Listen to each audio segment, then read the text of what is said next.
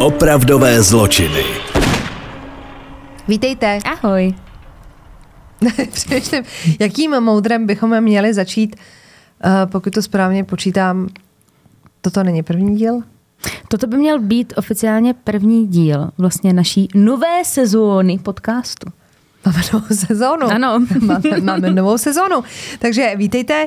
Uh, doufáme, že jste do ní vstoupili všichni pravou nohou, že jste si užili oslav Silvestra a máte všechny končetiny a tak. Ano, a vy, co ho třeba neslavíte, tak doufáme, že i vy jste si ho užili i tak.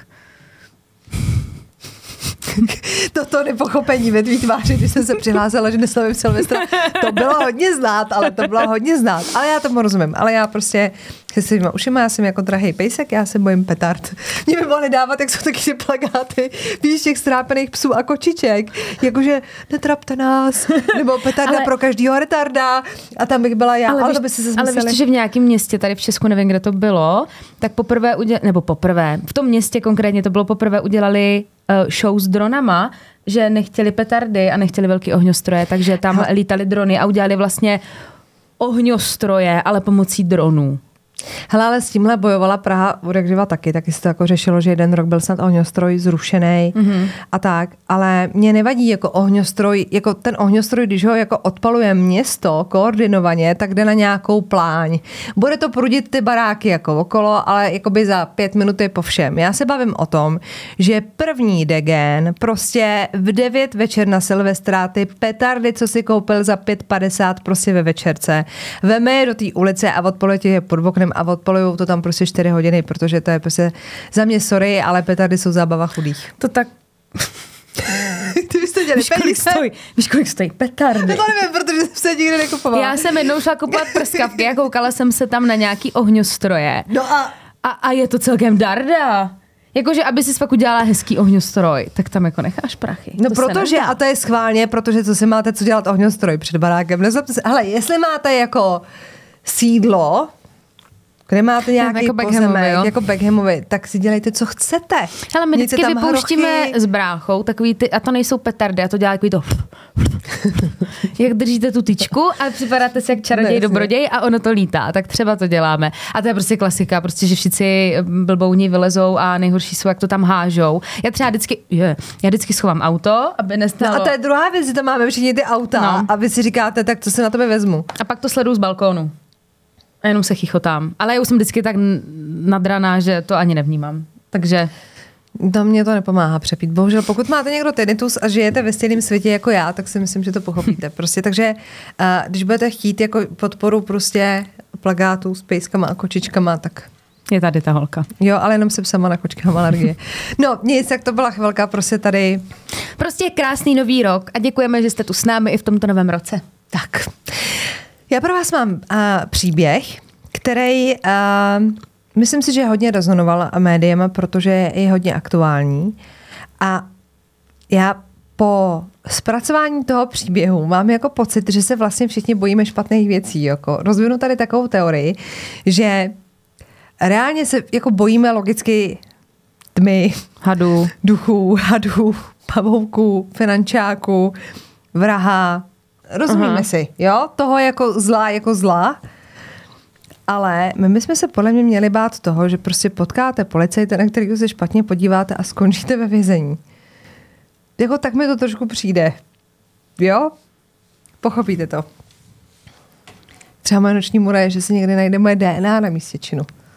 Jako to řešil Jake ve dva a půl chlapa, prostě má strach, že jeho moč se jednou najde na místě činu, bude se dětit pomstít prostě učitelka tři dní, tak, tak nechá tvoji DNA na místě činu. A to už nevysvětlíš, že jo. Já se zrovna čurala někde jinde. Řeč je prosím vás o Kathleen Folby, která takhle. Uh, ona se už z dětství teda odnesla velmi frustrující zážitek, protože když jí bylo teprve 18 měsíců, tak její matku zabil její otec 24 bodnými ranami. Nebylo to spokojené manželství. To je jako Dobře. hodně drsný. A ona si to samozřejmě nemůže pamatovat, ale mělo to nějaký následky. Ten otec byl okamžitě zatčen, skončil ve vězení, o tom nic, ale ta Kathleen skončila v dětském domově. Pak si osvojil manželský pár, kde ale soužití jako rodinný nefungovalo, takže po nějaké době opět skončila v tom dětském domově.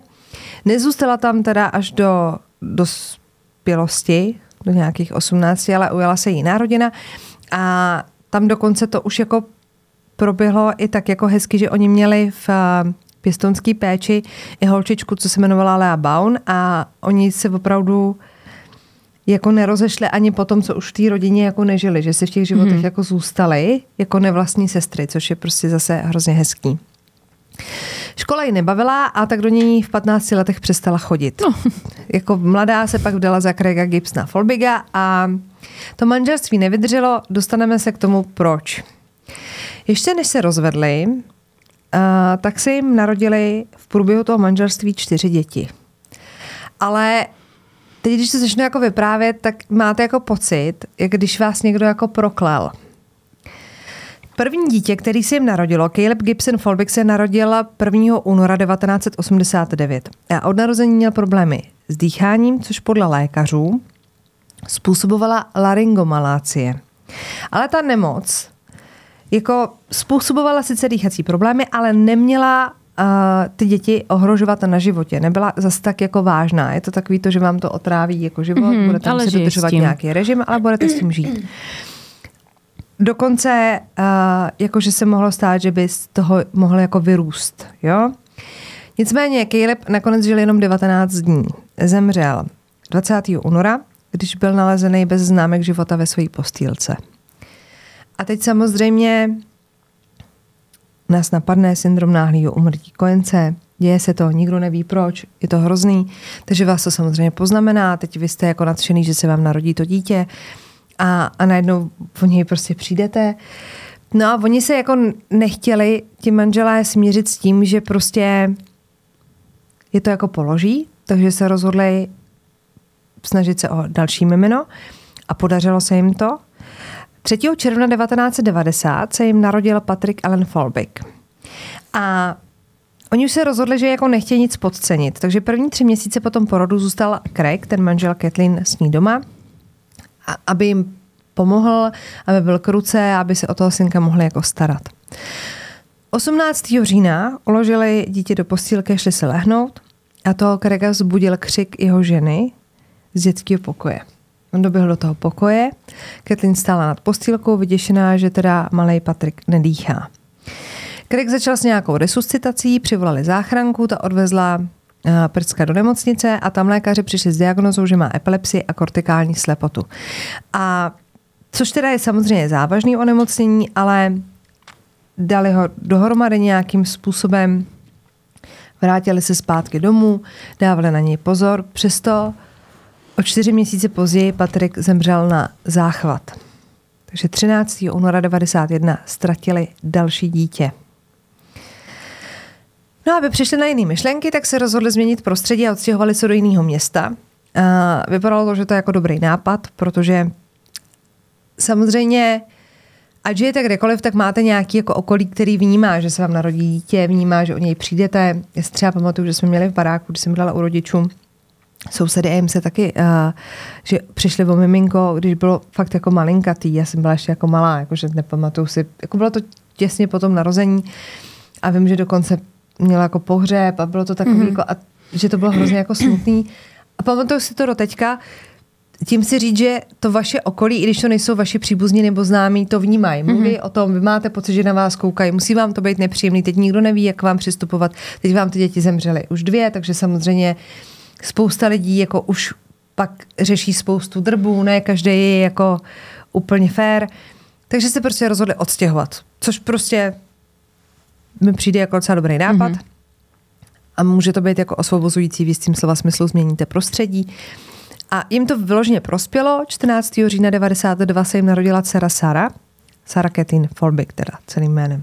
Jakože plodní byly obrovsky. To jo, To no. jako jo. Bohužel teda No jo, Sára zemřela v pouhých deseti měsících 29. srpna 93 a opět bez zjevné příčiny. Takže se manželé rozhodli znovu přestěhovat a zkusit znovu štěstí. To přece už není možný. 7. srpna 97, to znamená čtyři roky po tom, co zemřela ta Sára, se jim narodila Laura Elizabeth. Ta se dožila 18 měsíců. Než zemřela 27. února 1999. No, samo o sobě strašný. Jakože přijdete o čtyři děti. Takže teď si nesete nějakou jako tu tragédii v sobě, nějak se s tím srovnáváte. Přijít o jedno dítě je katastrofa. Oni přišli jako o čtyři. O čtyři děti. A teď nastala hrozně zvláštní jako věc, kdy ještě v tom roce 99, kdy zemřela ta Laura, tak přišel Craig s obviněním, že podezírá Kathleen, že má na svědomí smrt těch dětí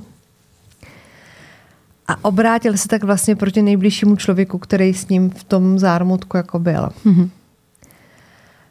Nahlásil to na policii, kam jako přišel a řekl, já mám prostě podezření, že moje žena zabila všechny naše děti. A v dubnu 2001 byla Kathleen skutečně zatčena. Teď to přijde. Soud začal v roce 2003, trval necelý dva měsíce. A samozřejmě u toho soudu byly vyslíchaní spousty jako známých, příbuzných. Ona měla nějaký kamarádky, oni jako rodina, že jo, měli nějaký známý. A všem přišlo jako hrozně divný a neuvěřitelný, až v podstatě, že by jako ona byla schopná zabít všechny svoje děti, jako v rámci nějaký jako frustrace, protože ta žaloba přišla s tím, že je měla udusit ve spánku, což je čin samozřejmě, který se dá velmi těžko dokázat a navíc může být jako zaměněný se syndromem náhlého umrtí mm-hmm. Že jako těch dětí už bylo jako moc a už je to vlastně podezřelý a do toho ještě podezírá vlastní manžel. A ten žalobce se opíral o takzvaný medový zákon, který já vůbec neznala do téhle chvíle, který v tom konečném důsledku sehrál v tom případu klíčovou roli. A ten zákon je strašně zajímavý. Já jsem si o něm něco hledala. Nepochopíte. Zákon je pojmenovaný po britským pediatrovi Roy Medowovi, který byl svýho času považován za jednoho z nejvýznamnějších britských pediatrů vůbec. Ale zároveň byl teda bezesporu jedním z nejkontroverznějších. On totiž tvrdil, teď poslouchejte dobře, že pokud dojde k umrtí dítěte v postýlce, je to velmi vzácný jev. Nebavíme se o tom, že ti spadne. Jo. jo? Že opustíš se, že rodes je to blbý. Mm-hmm. Ale prostě, když, když z ničeho nic prostě zemře, je to velmi vzácný jev, který lze jen těžko vysvětlit přirozenými příčinami. To se týká i toho syndromu náhlého umrtí kojence. Může se to stát, jo? Pokud v rámci jedné rodiny dojde k jednomu umrtí, je to tragédie. To je znění toho zákona, mm-hmm. jo? Dvě umrtí jsou podezřelá a tři už jsou vražda, pokud se neprokáže opak. Ten Medou se při svých tvrzeních opíral o statistiku, což teda jeho kritici který se věnovali statistikám. On byl pediatr, jo? Nebyl to jako, že já bych se teď pustila do matfizu, mm-hmm. aby jsme pochopili, jakože, jak to bylo rozdílný. A ty statistici tvrdili, že ty jeho výpočty jsou naprosto nesmyslný. On počítal nějaký, jakože když zemře tolik dětí, prostě na tolik obyvatel a víš, a bral nějaký jako případy, které už proběhly a dělal z toho prostě nějaký jako rovnice, ale prostě, že ty výpočty byly jako chybný. Mm-hmm. Ze statistického hlediska byly prostě chybný. Ten Medou byl v roce 2005 dokonce vyškrtnut z lékařského registru Všeobecnou lékařskou radou. Prý podával pro svá tvrzení zavádějící důkazy, což mohly být ty statistiky. Proti rozhodnutí rady se odvolal a v roce 2006 mu byla u soudu v Londýně licence opět obnovena. A on teda kromě těch čísel přišel i s lékařským pohledem na celou věc.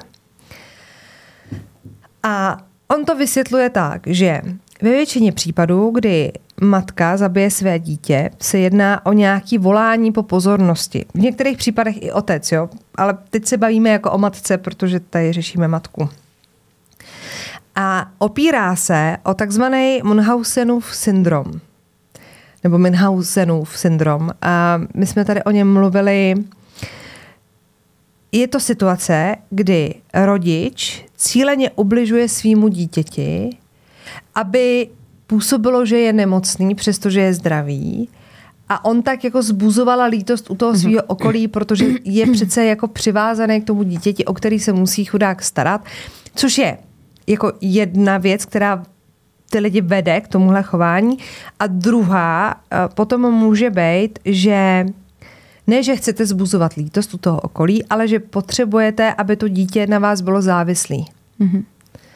Tak či tak mu cíleně obližujete a nezřídka to pak končí uh, smrtí toho dítěte. Samozřejmě se to velmi špatně prokazuje, protože to dítě tím, že mu ty rodiče dávají třeba nějaké léky, které mu jako škodějí, tak už s ním k tomu lékaři přijde a to dítě už má prostě projevy nějaký nemoci. Takže a ten lékař neví, že mu ten rodič cpe něco, co mu jako ubližuje, nebo že ho něčím tráví, nebo něco takového. Takže když pak ten potomek zemře, tak tím, že byl jako před tou smrtí nemocný, tak vlastně se tomu nikdo nemůže divit, protože je to logický mhm. následek. Mm-hmm. Pamatuju si, že Zuna, ty si tenkrát zpracovala ten příběh. Ano, ty holčičky. Uh, že ten syndrom jako skutečně existuje a zakládá se jako na nějakým jako reálným podkladu, se podařilo dokázat díky tomu, že u rodičů, který přišli podezřelí třeba těm lékařům, tak uh, se instalovaly na tady nějaká normálně kamery a existují video nahrávky těch rodičů, který opravdu těm uh, dětem ubližovali. A nejenom rodiči, můžou to být třeba chůvy, jakože potřebujete třeba, aby na vás to dítě bylo závislé a tak, protože jenom s váma je mu líp a tak dále. A o tenhle ten syndrom se ten medou opíral v tom zákoně, že reálně vám může jedno dítě zemřít na syndrom náhlého umrtí kojence, ale když jsou ty děti prostě tři a neprokáže se, že byly nějak nemocný, tak můžete být jako v úzovkách jako psychicky nemocný a těm dětem jako ublížit cíleně. Jenomže jako brát to jako precedens, jak se ukázalo, je strašně nebezpečný a může to zničit jako život nevinným lidem, kteří skutečně zažili jako tragédii v podobě toho, že jako přišli o to dítě. Dám příklad. Jo. Na základě tohle zákona byla odsouzená v roce 1993 dětská sestra Beverly Elliot, která měla usmrtit čtyři děti a pět dalších zranit. V roce 1999 skončila ve vězení advokátka Sally Clark, která měla údajně zabít své dva syny. Byla propuštěna po třech letech, kdy se podařilo prokázat, že ty děti opravdu zemřely z přirozených příčin. Její jméno bylo očištěno, ale ona se nikdy z pobytu ve vězení nevzpamatovala a v roce 2007 spáchala sebevraždu. Bože. No, protože přijde o dvě děti a skončí v kriminále za něco, co neudělala. Víš, jako to musí jít na tu psychiku, tak strašně nesmyslný. A tahle ta, vlastně ten precedens se vztahoval i na to, že se třeba dětem, uh, děti odebírali z rodin, protože bylo podezřelý chování těch rodičů nebo projevovali nějaký jako příznaky nějakých jako nemocí a a když měl někdo jako podezření a, a přijdeš s tím, že no, medou v zákon, tak když si třeba narazila na soudce, který se tomu moc nevěnoval nebo nad tím třeba tolik nepřemýšlel, tak spousty dětí byly v průběhu let odebrány rodičům protože to někdo vyhodnotil jako rizikový. Což samozřejmě, když je, tak je to v pořádku, ale prostě brát to jako, že to tak je, v každém případě je špatně, že jo.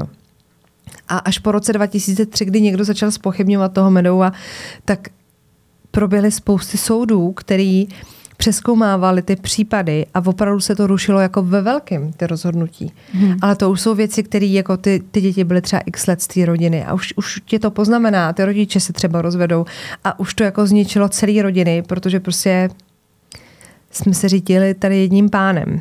No a tady o Medouva se teda opírala i žaloba, která šla proti Kathleen. Obhájci teda celou dobu tvrdili, že Oni si předvedli k výslechu i záchranáře, kteří přijeli po tom volání, i členy nemocničního personálu, že prostě ta Kathleen se chovala jako reálně opravdu vystrašená matka, která je v hysterii jako o svý dítě. Že to jako opravdu bylo jako reálný. A co pak byla jako sporný, byl sporný moment, byly Ketlíniny deníky, který měl objevit ten Craig, ten její manžel, a na základě těch deníků ji právě obvinil, že zabila ty děti, že z těch deníků jako vyplývá, že jim chtěla ublížit. A ty deníky nejsou nikde zveřejněný samozřejmě, ale ta žaloba jako přečetla ono totiž to je jako když vlezete někomu do mobilu. Jakože spoustu věcí pochopíte jinak, než byla myšlená. No spíš, když to chceš když tak. chceš, aby to z toho vyplývalo, oni, tak jako, to z toho ano, vyplývá. Oni přečtou nějaký útržky z toho deníku, nikdo to tam nečet celý. Jo, ale na základě těch deníků jako že to vyplývá, že tam měla nějaký třeba temné myšlenky, cokoliv, že oni se z ní vlastně snažili udělat jako frustrovanou ženu, která ty děti jako nemohla vystát. A ta obhajoba zase vytáhla jiný části, kde ona teda jako působila opravdu jako milující, jako matka, která prostě se svěřuje prostě na papír. A i ty rodinný příslušníci jako tvrdili, že byla milující matka, že tomu prostě nevěří, že když třeba žena trpí porodní depresí, jak to prostě poznáte, má to nějaké jako příznaky, mm-hmm. prostě taky smutná, nějak se jako chová, ale že to se vůbec nedělo, že by si toho přece někdo všimnul. A ta vlna té solidarity s tou Kathleen byla opravdu velká a obrátila se proti tomu Craigovi, který před ten soud jako dohnal a on se dokonce tak stáhnul, že pak už jako nechtěl ani vypovídat a chtěl stáhnout celý to obvinění a žádal nový proces, jenomže už prostě bylo pozdě, už ta mašinérie jako jela si svým životem, takže on se úplně stáhnul do ústraní a evidentně mu jako došlo, co proved. A už, už ale bylo jako fakt jako pozdě. Nicméně nikdo toho soudu nedokázal z lékařského hlediska prokázat, že by ty děti zemřely třeba cizím zaviněním. Ale přesto všechno byla teda Kathleen shledána vinou ze tří vražd, jednoho zabití a jednoho oblížení na zdraví. 24. října 2003 byla odsouzena ke 40 letům vězení s možností požádat si o podmínečné propuštění nejdříve po 30 letech. V roce 2005 se odvolala Soud jí zmírnil trest na 30 let odnětí svobody s možností podmínečného propuštění po 25 letech. Jakože žádný šlágr. No, ale Navíc ještě teda ona tím, že byla považovaná za matku vražetkyni, tak musela si ten trest odpikávat v ochranné vazbě, aby jí někdo neublížil, že jo? Protože samozřejmě tak mm-hmm. s ženskýma a zabít čtyři děti ti nedělá úplně dobrou pověst. A oni si ji snažili víceméně jako chránit, ale nakonec v roce 2021 ji opravdu nějaká vězeňkyně jako napadla a byla na tom docela zlé, ale dostala se z toho. A teď se trošku vrátím. Zlomovým v celém případu se totiž stal rok 2011, protože tenhle ten příběh o té Kathleen a hlavně o tom, že se opíral o ten Meadowův zákon, tak jako zajímal spoustu odborníků, kteří se věnují těm dětem a, mm-hmm. a, mhm. a prostě vědě a řeší tady ty umrtí. A v roce 2011 vydala profesorka práv Emma Carliff knihu, kterou nazvala Vražda, medicína a mateřství. A v ní rozebírala mimo jiný právě Ketlinin případ. A ta kniha vzbudila hrozně velkou vlnu zájmu. Takže se veřejnost zase začala jako ptát, začaly se pídit po nějakých detailech a začalo se opět řešit, jestli ta Kathleen je skutečně vražetkyní, za kterou ji jako považujou. A do případu se vložili noví odborníci, který prostě nový oči, že jo, mm-hmm. vidí jiné věci. Podrobně prošli pitevní zprávy těch dětí, vzali v potaz i popis těch událostí nebo ty lékařské zprávy, jako když ty děti chodily k doktorovi a tak. A v roce 2018 zveřejnili svoje závěry, podle kterých měly dvě dcery Folbigových vzácnou genetickou vadu, která mohla způsobit smrt. Konkrétně Laura trpěla navíc myokarditidou, tedy zánětem srdce který sám o sobě by stačil k tomu, že prostě jako mimino můžeš zemřít. Synové měli zase jinou genetickou mutaci, ta způsobovala silné epileptické záchvaty, který sami o sobě mohli člověka zabít. Navíc z pitevních zpráv dětí nevyplývalo, že by existovaly nějaké důkazy o dušení, takže vědci začali být na poplach, protože začali novináři psát o tom případu jako o možným největším justičním omylu v historii Austrálie. Ketin měla uh, tým právníků, kdy teda uh, to složení byla právnička její kamarádka Tracy Chipman a pak právník René Rego, který, uh, já jsem našla v jednom novinovém článku, že pracovala pro Bono. Mm-hmm. Nevím, jo, ale... No a oni se rozhodli spojit opravdu jako s ESAMA v tom oboru, že jako jestli chtějí uh, tu Kathleen dostat ven, musí mít jako všechny karty v ruce. Takže oslovili Johna Shayna, prezidenta Australské akademie věd, australského imunologa a nositele Nobelovy ceny Petra Dohertyho a nositelku Nobelovy ceny Elizabeth Blackburn. Ti všichni dostali ty podklady a všichni se k případu vyjádřili a přiklonili se ve svých průzkumech teda na stranu Ketlininy neviny. Oni totiž dokázali uh, zpětně vyskoumat DNA těch dětí, takže prostě a tím, že ta doba šla hodně dopředu, tak z toho mhm. dokážeš jako z té krve extrahovat spousty různých genetických mutací a odchylek a tak dál. Takže opravdu jako zjistili, že ty děti trpěly velmi vzácnýma mutacemi, které způsobují prostě nějaké jako vady, které nejsou slučitelné se životem. Jediný, kdo teda se tomu bránil, furt byl soudce toho původního případu, který prosím vás v nějaký jako 500 stránkový zprávě napsal, že nemá důvod jako spochybňovat její vinu. Tak ono je pravda, že už pak už nemůžeš jako cuknout asi, jako že si stále za svým. A oni teda podali odvolání, který bylo ale v březnu 2021 zamítnuto. Mm-hmm. Přišli jako s novými důkazama a v ním to zamítli. Ale tím, že opravdu za tou Kathleen stály jako ESA svýho oboru, tak se o tom opravdu hodně mluvilo. A nakonec se rozhodla guvernérka státu Nový Jižní Wales, Margaret Beasley, uplatnit královskou výsadu milosrdenství a omilostnila Kathleen. Jenomže to je jako, když tady dostaneš samozřejmě milost, mm-hmm. že jo, mhm. tak ty jsi jako propuštěná, mm-hmm. ale pořád jsi jakoby vinná, mm-hmm. jestli mi rozumíte. Takže ta Kathleen podala znovu odvolání a 14. prosince roku 23 byl její rozsudek opravdu zrušen. To je nedávno. Takže je očištěná. To Ty je podstatný. A ten uh, René Reigo, ten právník, uh, uvedl, a teď se nám tady propojují další případy, protože, hele, jako oni ji pustili, ale jsi 20 let. Umřou ti čtyři děti a sedíš 20 let. Jakože, ty vole. Mě by teda i půl roku poznamenalo na to 20 jako, let. Promiň, jako neuděláš že... vůbec nic. Něco mi říká, že s ex-manželem asi nenašli společnou řeč už nikdy. No. Ale ještě tě zmlátí ve vězení, protože si myslíš, že, myslí, že seš Asi vražetkyně jako dětí. možná pochopím frustraci toho manžela, který mu pak jako došlo, co spáchal. Jakože ta bolest musí být obrovská, zaslepí tě to. Pochopím asi spoustu věcí. Ale jako kdo ti vrátí to, že ti prostě umřou čtyři děti? Nejhorší věc na světě, prostě přežiješ svoje děti. Tak ona hlavně byla chudinka v různé situaci, že přišla o ty děti a pak ještě od, o svého nejbližšího člověka, toho manžela, že ona ztratila v podstatě úplně všechno, na čem kdy záleželo. A že to pak je... prostě z tebe udělají vražetkyni a strávíš 20 fucking dlouhých let. To je strašný. To je odporný. Ty vole, víš, jako, jak se tohle jako stane? No nic, každopádně teda ta její právnička uh, se rozhodla od vlády požadovat uh, náhradu škody za po, její pobyt ve vězení. A není zatím teda jasný, protože samozřejmě je to úplně čerstvý kolik by mohla dostat. A novináři se opírají třeba o příběh Lindy Chamberlain, což je australanka, kterou jsme tady řešili, pes Dingo, že jo? že unesl to dítě a ta byla odsouzená za vraždu svojí dcery v roce 82 a o 6 let později byla uh, propuštěna s tím, že teda to dítě unesl pes Dingo, jak původně tvrdila, a dostala od australské vlády v roce 92 1,3 milionů australských dolarů, to znamená 872 tisíc amerických dolarů. Takže se to, jako, nevím, jestli se to počítá podle let, nebo... Ale to bylo v jiném roce a, a ještě dělá samozřejmě, 6 let, Ještě samozřejmě byla no. jiná měna, no, jako, nebo jakože Teď je jiná doba a 20 let, halo. Takže já jí přeju, že peníze nikdy nejsou schopny vyrovnat to, co ona si jako prožila, ale aspoň ale tady při tom všem... všechny z kůže. A, všechny aspoň z kůže. jako, ať má jednoduchý život, když už nic, protože tohle je strašný.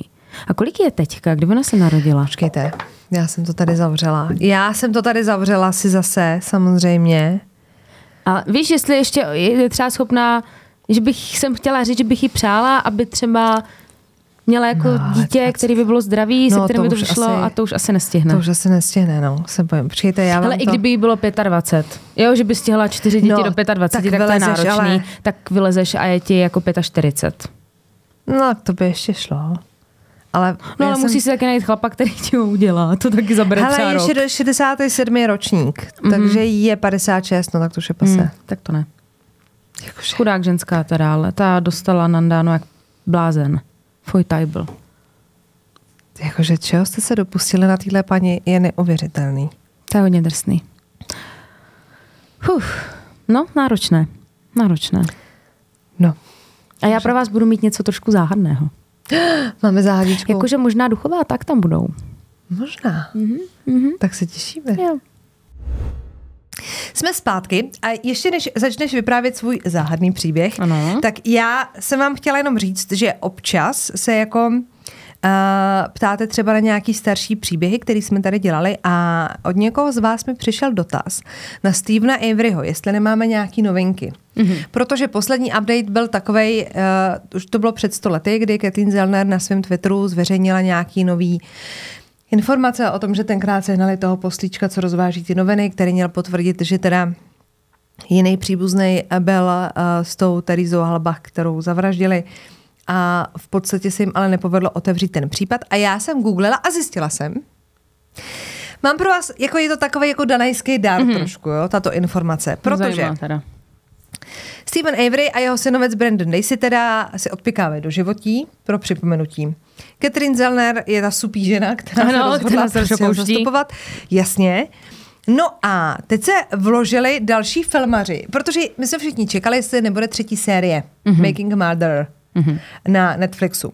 Ale vložila se do toho, prosím vás, politická komentátorka a aktivistka, už to samo o sobě je takový trošku... Bude hodně aktivní. Candence Owens a natočila minisérii o Stevenu Averym a o celém tom příběhu.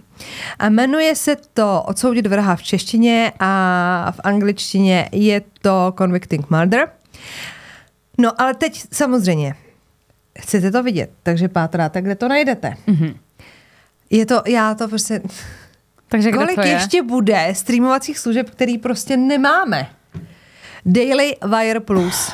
Odmítám Nevím, už. neznám. A prosím vás, a ještě to funguje tak, že já jsem si hledala, že bych to jako pustila. První díl je na YouTube. Jako oficiálně. Zadarmo. Mm-hmm. Jo, Convicting Murder má to 45 minut, můžete si to pustit. No ale pak to funguje tak, co jsem pochopila, že vy jako na Twitteru si dáte jako odběr toho Daily Wire a ono vás to pustí, dáte nějaký celý komplikovaný. Já to ještě jako prosturuju. Já jsem mm-hmm. tu informaci jako hledala, když jsme šli točit, protože jsem si říkala, že by bylo zajímavé, kdyby bylo něco nového o Stevenu Averym, protože prostě je to můj jako favorite příběh tady. No ale co chci říct, možná nám nemusí být to, že to není až tak jako dostání lehce. Třeba to někam prodají jako do nějaký větší platformy streamovací, protože Candence, a, která to natočila, tak se k tomu postavila tak, že jako měla pocit, že vlastně tam nebylo ukřivděno jenom tomu Stevenovi, že ten jako vlastně sedí právem. Je to takový, nebude to asi nestraný dokument. Mm-hmm. Takhle bych to chtěla říct. Protože jednu z hlavních rolí tam má Tom Fassbender, což je eh, bývalý agent eh, policejní, který se podílel na tom případu. Mm-hmm a byl jedním z důležitých lidí, který jako přispěli k odsouzení Stevena Averyho a v jeho očích jako vylezl z toho dokumentu na Netflixu špatně. No tak na tom Netflixu samozřejmě ta policie vylezla jako parta vidláků, kterou prostě naštval Steven Avery a šel za to sedět. Jako když to řeknu v kostce. Mm-hmm. A teď dostávají právě jako víc prostoru ty lidi okolo toho případu. Mm-hmm. Protože na tom Netflixu to bylo celý jako o, o tom Stevenovi, že jo, mluvila tam ta maminka, ten tatínek, oni časem jako chátrali, bylo to takový jako hodně jako vlastně smutně jako postavený, protože mě stárli, on byl v tom vězení. No a ona s producentama, a já si musím kejchnout. V pohodě. Já jsem si kejchla už minule. A... Je to pravda, fakt to natočili. Já jsem myslela, že kýchám jako princezna. No, Maria. No ne, no ne, a právě ne.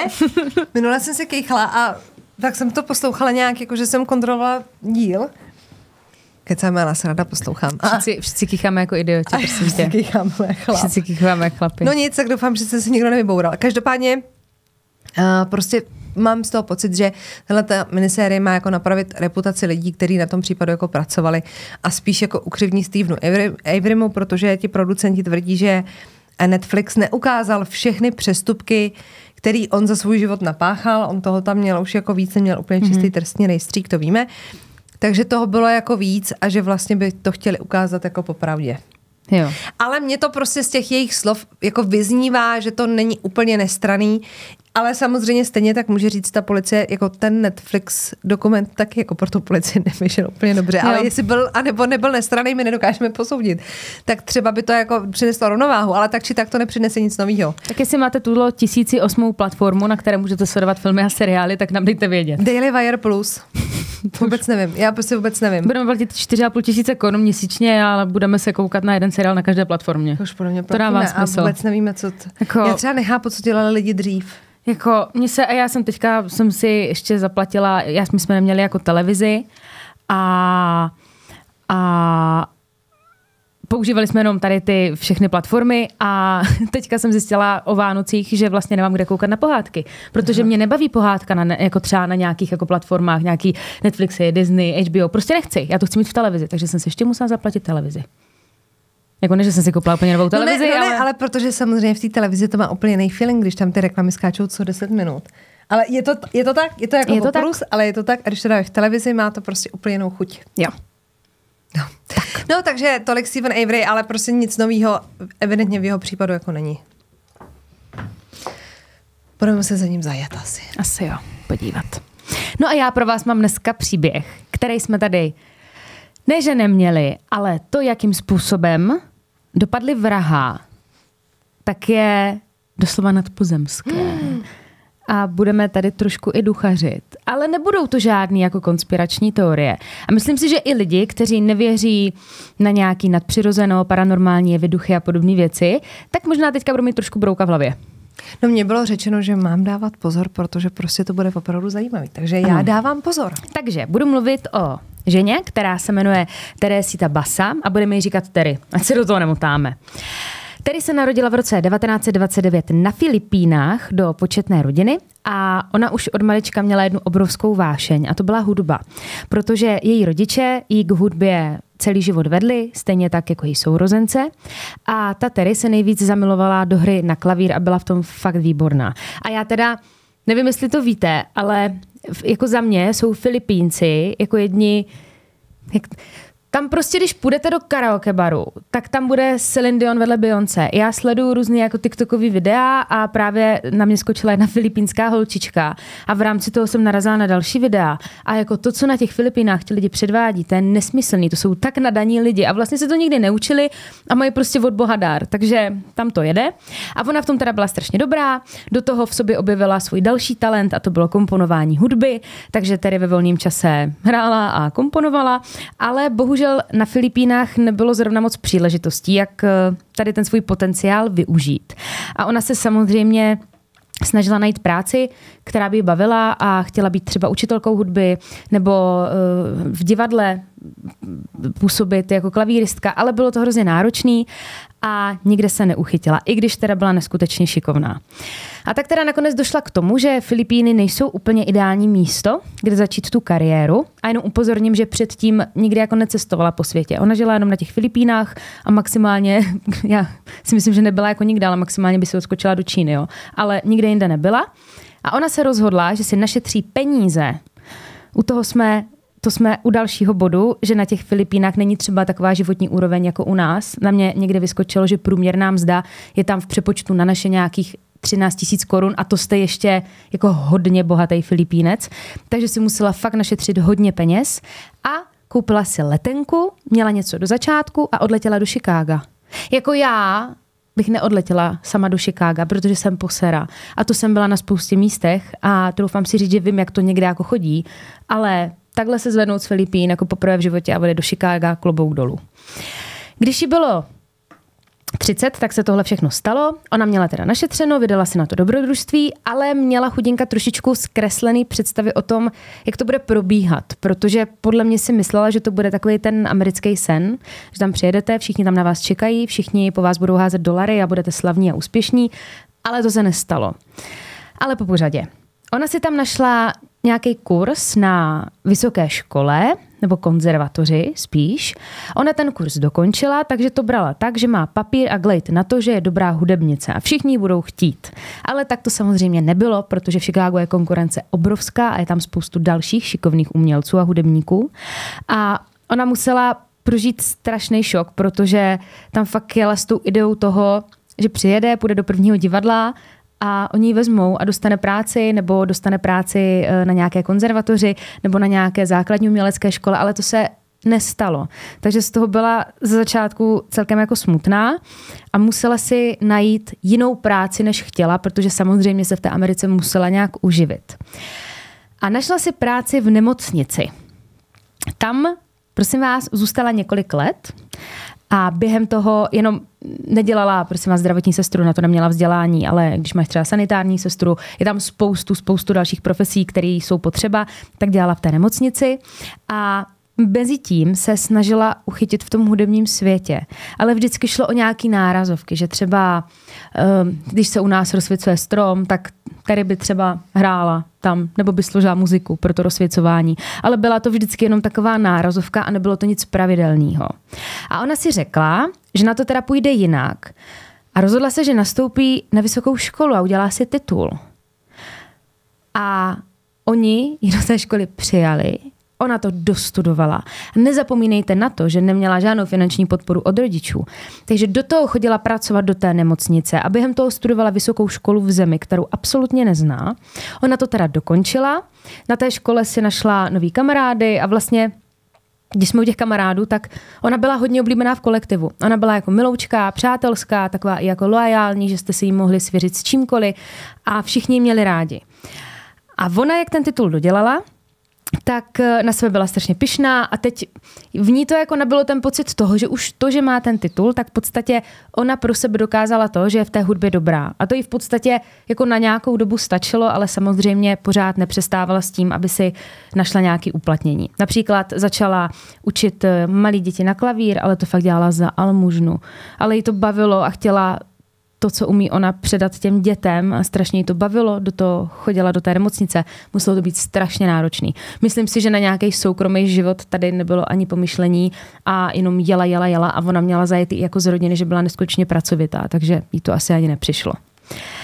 No ale teď. Přesuneme se do 21. února roku 1977. V tu dobu jí bylo 48 let, měla pronajetý byt na okraji města a ten den byli do jejího bytu přivoláni hasiči.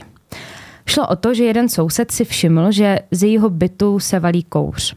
Takže hasiči přijeli na místo, utíkali do toho poschodí, kde měla ten byt a tím, že měli informaci, že by tam měla bydlet žena, tak měli samozřejmě strach, aby nebyla zraněná, aby, eh, aby nebyla v tom bytě zavřená a ty dveře byly zamčený do toho bytu. Takže hasiči je samozřejmě vyrazili, vtrhli do toho bytu a v podstatě se jim ulevilo, protože ten ten byt nebyl celý v plamenech, hořelo vlastně v obývacím pokoji a trošku v kuchyni a byl to typ ohně, který byli schopni dát hodně brzo pod kontrolu, jo? že všechno bylo uhašený. Uhasili to a okamžitě začali prohledávat eh, celý ten byt, jestli je tam někde ta žena a nikde ji nenašli. A ta žena je tedy samozřejmě. A nikde ji nenašli.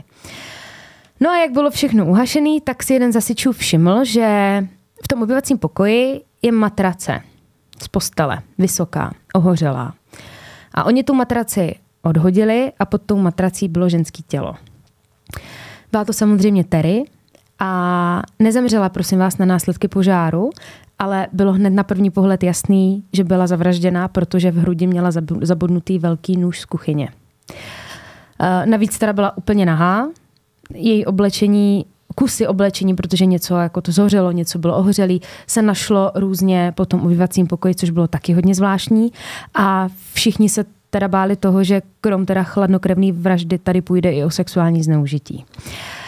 Bylo teda evidentní, že ten vrah s ní musel ty hadry doslova strhat, protože byly všude a celý to působilo, že to byl sexuálně motivovaný čin a Eh, nebo taky bylo ještě ve hře, že to mohla být nepovedená loupež, že se tam někdo vloupal a ona bohužel byla doma, celý se to pokazilo a ten zloděj spanikařil.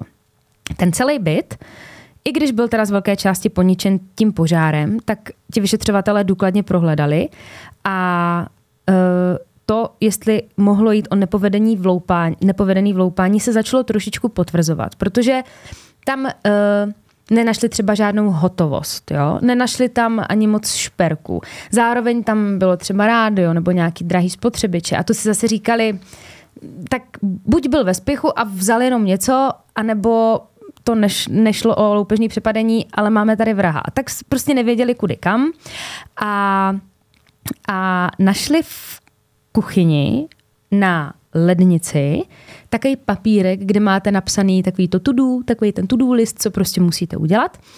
A tam bylo napsaný koupit lístky do divadla na AS. Žádný takový představení, který by se skládalo z A a S, se v tu dobu nikde nehrálo v okolí 100 kilometrů. Začali teda další den okamžitě vyslýchat kolegy, přátelé a rodinu tétery a ptali se jich samozřejmě, jestli neví, komu by mohly patřit iniciály AS. A nikdo vůbec nevěděl. Žádný jako kluk, se kterým by se vydala kolega v práci, kamarád nebo kamarádka z Filipín, prostě nikdo. Od všech se dozvěděli, že vedla naprosto spořádaný život, neměla nepřátele, nikomu nedlužila, neměla partnera, ani s nikým nerandila asi. Prostě nic, co by je mohlo navést k tomu vrahovi. A mezi tím, co vyslýchali všechny tady ty kamarády a kolegy, tak měli vyšetřovatelé výsledky z pitvy. A ta pitva ukázala, že nebyla znásilněná. Což byl zase další otazník, tak proč byla nahá? A ta policie v ten moment byla ve slepé uličce a během tady toho celého vyšetřování se policii ozvala jedna kamarádka od té Terry, nebo spíš kolegyně, a to je takový to, jak vás vyslechne ta policie a vy jste z toho v šoku, že vůbec někdo váš blízký zemřel tak strašně a pak vám za dva dny doteče, ale ona mě přece říká tohle a tohle a jdete znovu na tu policii. Tak to byl přesně tady ten případ. A ona říká, hele, já jsem si uvědomila, že Terry jsem možná s někým výdala, ale nikdy neřekla jméno, ale vyprávěla mě o nějakým chlapovi, se kterým jsem tam trávila čas. A nebyla jediná. I ostatní kamarádi to potvrdili, ale nikdo neznal identitu toho muže. A na tu identitu toho muže se nikdy nepřišlo. A plynuli další a další měsíce a ta policie neměla žádného podezřelého, ale jako nikoho.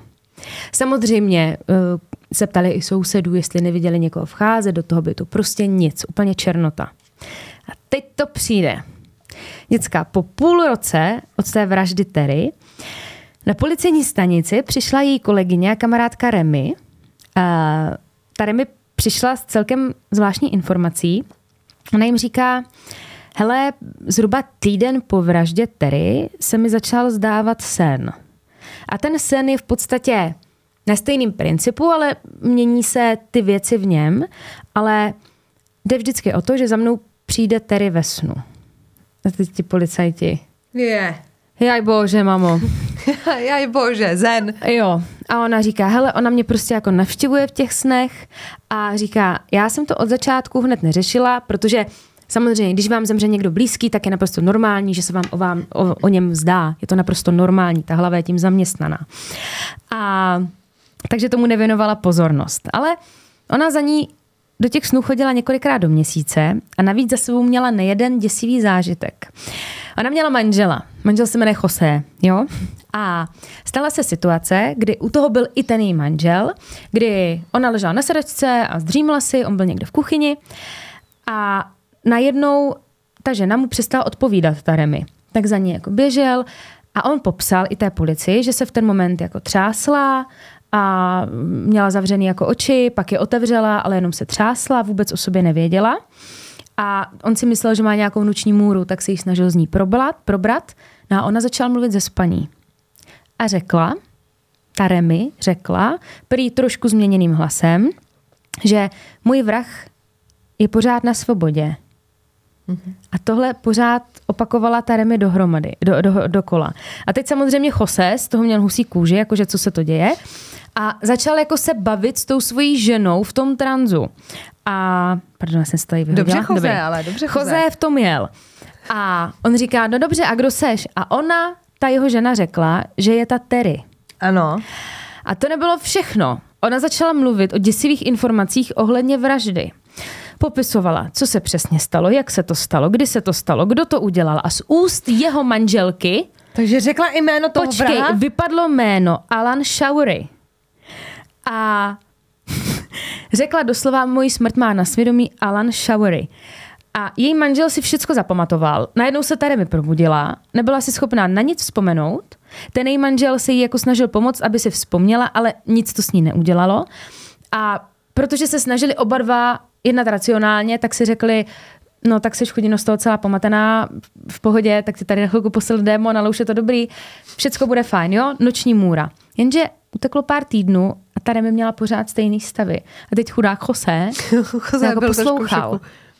A tentokrát to jako probíhalo jinak, když se to stalo jako po tom týdnu, po dvou týdnech jako znovu. Ta Remy opět spala a vypadalo to, že mluví ze spaní. A zeptala se toho Joseho, vysvětlíš mi, proč jsi nešel na policii? Na toho Joseho, ta spící manželka. A on na tu hru přistoupil a začal s ní jako opět komunikovat a on říká té své ženě ve spánku, ale já přece nemám žádný důkazy a já nemůžu jen tak přijít na policii a osočit někoho z tak vážného činu, jako je vražda. Já prostě nemám žádný důkaz, i kdybych věřil tomu, že si tady teďka s tebou tady povídám.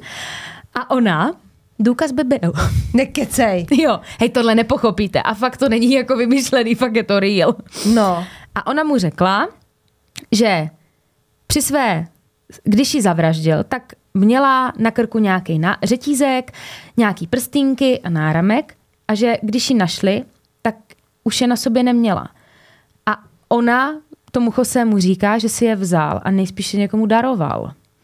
A on, OK, tak budou nás mít asi za blbce, ale prosím, Remy, už máš ten trans často, už mám z toho trošku husí kůži. Pojďme na tu policii, protože co nejhoršího se může stát, tak vás prostě vyvedou, chápeš? A vy věřte, nevěřte, taky nakonec všemu věřili. Takže šli na tu policejní stanici a teď oni z toho měli hroznou prču, že jo? Protože přijde za vama manželský pár Jose a Remy a začnou vyprávět, že hele, moji manželku tady posedává duch mrtvé kamarádky a řekla mi jméno toho vraha a vlastně jim všechny detaily té vraždy. Ale přeci jen tam byl někdo, kdo se rozhodl to nebrat na lehkou váhu. A Byl to hlavní vyšetřovatel. A důvod byl i ten, že oni jako neměli úplně co dělat a nebyli nějak zaměstnaní tady tím případem, tak si řekli, hele, i když to bude hloupost, tak to pojďme zkusit. Za to nic nedáme, jo? A ten hlavní vyšetřovatel oba dva vyslechl a snažil se je nějakým způsobem pochopit. Nakonec se teda rozhodli, že ten jejich příběh teda proskoumají a právě jim došlo, tady v ten moment, když byli při tom, ne výslechu, ale když jim to přišli sdělit, že Alan Showery jsou iniciály, které byly na té lednici. AS. AS. Ale nikdo Alana neznal, to byl ten problém. A tak se na ně trošičku posvítili a vyjeli si ho v registru. Zjistili následující informace. Jo? Milý Alan pracoval v nemocnici jako Terry. Pracoval tam jako jeden ze správců určitého oddělení, takže kdykoliv se cokoliv pokazilo, on to dostal na starost. Měl celkem zajímavý trestní rejstřík, dvakrát přepadení, vloupání, pokus o znásilnění. A ta policie šla samozřejmě do té nemocnice a promluvili si s jeho kolegou. A ten jim řekl, že se s tou Terry bavil a že ví, že je slyšel, jak se tenkrát bavili, že měli jít opravit Terry televizi. A že to bylo v ten den, kdy měla být zavražděna. Nejspíš, jakože plus minus. A teď ta policie, OK. Takže šli vyslechnout milého Alana. Promluvili si s ním u něj doma, byla tam u toho i jeho partnerka a oba dva na ně byli hrozně jako milí. Ti kriminalisti přišli fakt jako na čaj, sedli si v obýváku, v klidu si povídali, protože v něm nech- nechtěli vzbudit nějaký strach nebo obavy, že, že ho podezírají. A ten jeden z vyšetřovatelů si všiml, že jeho partnerka je doslova jako ověnčená šperkama. A oni si vzpomněli, co jim říkali ti manželé na té stanici, že Terry ukradl vrah šperky. Ale Což bylo ne. trošičku k zamyšlení. Ale ne. Jo, ale ne, ale ne. Ty šperky, ale ne. jo. A požádali Alana teda, aby s nimi jel na policejní stanici, že potřebují ještě jako probrat. On jel. Tam na něj policie znovu jako zatlačila o tom, že ví, že v den vraždy jí měl opravit tu televizi. A je to celý nějaký divný. On všechno popíral, ale nakonec se teda přiznal a říká, hele, já jsem k ní opravdu jel, ale nešlo to opravit, tak jsem se na to vykašlal, řekl jsem, já si koupím novou televizu a jel jsem za svojí přítelkyní uh, a jel jsem za ní. A oni, a proč jste za ní jel? Vy spolu jako nebydlíte. A byl jako večer. A on říká, ne, já jsem za ní jel, protože jí nefungovaly pojistky a potřebovala pomoct. Na Češ si teda vzali tu partnerku, aby potvrdila celou tady tu verzi, protože to bylo uvěřitelný, ale partnerka, partnerka říká, počkat, jaký pojistky? Já neměla vůbec rozbitý pojistky. Co s pojistkama? Jste se spletli, ne? A oni, OK, bingo, cink, cink. V ten moment změnila policie taktiku a vysvětlili jí, že její partner je možná vrah a že potřebují, aby s nimi spolupracovala a pomohla jim. A ptali se jí na ty šperky. A oni, prosím vás, nedal vám Alan tady ty šperky, co máte na sobě. A ona, no, já jsem ty šperky dostala v únoru, což 4. února zabili mm-hmm. tady. Já jsem je dostala v únoru, protože na Vánoce neměl peníze a tohle byl pozdní vánoční dárek únorovej. Až dostala všechny naraz. Uh, když jí ta policie řekla, že má na sobě asi šperky ženy, která byla zavražděna a že jí ten prasák ty šperky sundal z těla, až byla mrtvá, tak velice ráda je odevzdala, zbavila se jich. A e, byl tam teda řetízek prstinky a náramek. A Alan byl od té doby podezřelý z vraždy, ale pořád byl potřeba najít ještě jako víc důkazů. Nechtěli to podcenit. Několikrát si ho předvolali k výslechu a asi to na něj byl velký nápor a nakonec se přiznal. Přiznal se k tomu, že opravdu zavraždil Terry a pokud jde o nějaký motiv nebo jak to vzniklo, tak on popisoval situaci, že na tom není finančně dobře, že ta práce mu nevynášela, do toho měl dluhy a podobné věci. A on šel opravdu opravit tu televizi. A měl v plánu, že ji tam ukradle, ukradne, ukradne nějaký šperky a hotovost. Jo. No, což teda taky jako udělal, ale prý se to zvrhlo, takže ji nakonec musel zabít a aby zmátl tu policii, tak ji vyslíkl do naha, aby měli pocit, že šlo o sexuálně motivovaný čin a pak se chtěl, chtěla zbavit, tak ji zapálil v tom bytě. Odnesl si ty šperky a pár dolarů a šel. To bylo jako celý. Byl teda obviněn z vraždy a během soudu se teda k vraždě přiznal, ale pak, když bylo další slyšení, tak vzal všechno zpátky a tvrdil, že je nevinný. Trošku mu už plouchalo na maják z toho a tvrdil, že tedy nezavraždil, což samozřejmě víme, že tak nebylo. Dokonce uh, u soudu vypovídali její rodiče, protože tam dali ty šperky, které dostala i ta jeho partnerka tam proti němu svědčila. Oni tam vytáhli ty šperky a vlastně ta rodina potvrdila a měla i fotky, kde ta Terry je má ještě tenkrát na Filipínách, že to byly nějaké jako šperky, ke kterým měla citový vztah. A bylo na 100% jasný, že to prostě udělal Alan. On byl teda nakonec hledán vinným a odsouzen na 14 let. A protože Alan sekal dobrotu ve vězení, tak si odseděl čtyři roky. Ne, Oni mu to zkrátili. to není ani půlka, ale ne. To je čtvrtina testu. Oni mu to Vždycky, ano, oni mu to zkrátili. A teď mě vysvětlete. Podle mě měl Alan ještě nějaký šperky, ať vám plácel. Můžete mě vysvětlit, tak je tohle sakra možný? Jako ta Remy s tím Chosem v životě toho Alana neviděli. Jako nikdy. Nikdy. Půl roku ticho po pěšině a paní se zdávají půl roku sny. Ta podle mě chudá, který už nevěděla, jak to říct. Počkej, ale to je game changer úplně, jakože... Jako promiň. To je něco jako Minority Report, tak měla jako tu kuličku, jak ti vyjede dopředu ten Jo. zločin. To by bylo, chápu, že by takovouhle jako... Kdyby měl někdo takovouhle schopnost, tak to, to je jaký ten seriál Mentalista, ne, Jo. eh, ne, vě, vědma, taková ta ženská, co se, podle mě se do ní převtělovaly ty mrtvé duše a ona pak naváděla tu policii, jaká blondýna. Bylo Aha. to něco takového, nebylo to herecky moc dobrý, ale jako Tady v ta Česku pointa. jako? Tady v Česku byla taky Tady v. Česku ne. No a tohle, přátelé, jsme si museli říct, protože aby tady Bubák vyřešil případ, To je jsme dobrý, tady ještě to neměli. dobrý. To je dobrý. Podle mě štvaly ty šperky. Jo, jo. Jakože kdyby mě někdo zamordoval a ukradl mi šperky, tak to, že jsem jako mrtvá, dobrý, to si vyřešte, ale ty šperky, ale ne. Takhle prosím vás to ještě dopadlo, že jsme teď Počkej, ale cílem to je strašně že dáš svý holce prostě Ještě tak jsem šperky, co ukradneš mrtvý, mrtvý holce. Jak jsem se cítit ta holka, že jsi prostě nosila šperky a ještě jako povánoční dárek. No, takže. A my se tady s váma dneska rozloučíme eh, vašimi fotografiemi. Tady žereme pokr. Tady máme trojku, přátel, na Počkej, ale tady někdo, já myslím, že to je MHDčko a to je asi to, jak se tomu říká, combine. Kombine Ten traktor. Combine. A vy jste na benzince, vy jste jeli bez tak za náma. Hele, víno, pizza a my. To je jako víno ženy zpěv, podívej. Tady uh, slečná rozjímá v kanadské divočině. Aspoň teda předpokládám, že to je jaká kanadská divočina. Vypadá to tak, viď?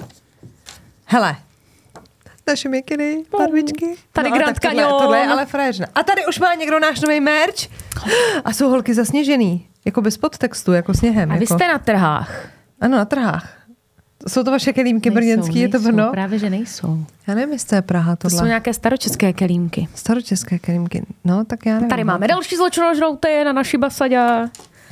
A ukončíme to dalšíma zločinožroutkama na naší vás, a vy co píšete, že vaše fotka ještě nebyla, my na to jdeme opravdu postupně. Jako opravdu je vytiskneme všechny, jo? Jo. Hele, a hrozně často se teď stává, že mi někdo píše třeba na Instagramu a píše, chci vám poslat fotku, kde vás poslouchám, ale nic nepřijde. Kontroluj, ale zrovna dneska mi píše, nešlo odolat a musím vám poslat fotku, kde vás poslouchám a není tam ta fotka. To musíte poslat tu fotku, to je celkem důležitý je to, je point, to podstatný jo? jako zkontrolovat si, že když už pošlete ten, tak se to nevadí, že ho pošlete zvlášť, ale tu fotografii. Jo, na to nezapomínat. Mějte se nám krásně, zůstaňte na svobodě a naživu a vidíme se příště. Pa, pa, pa.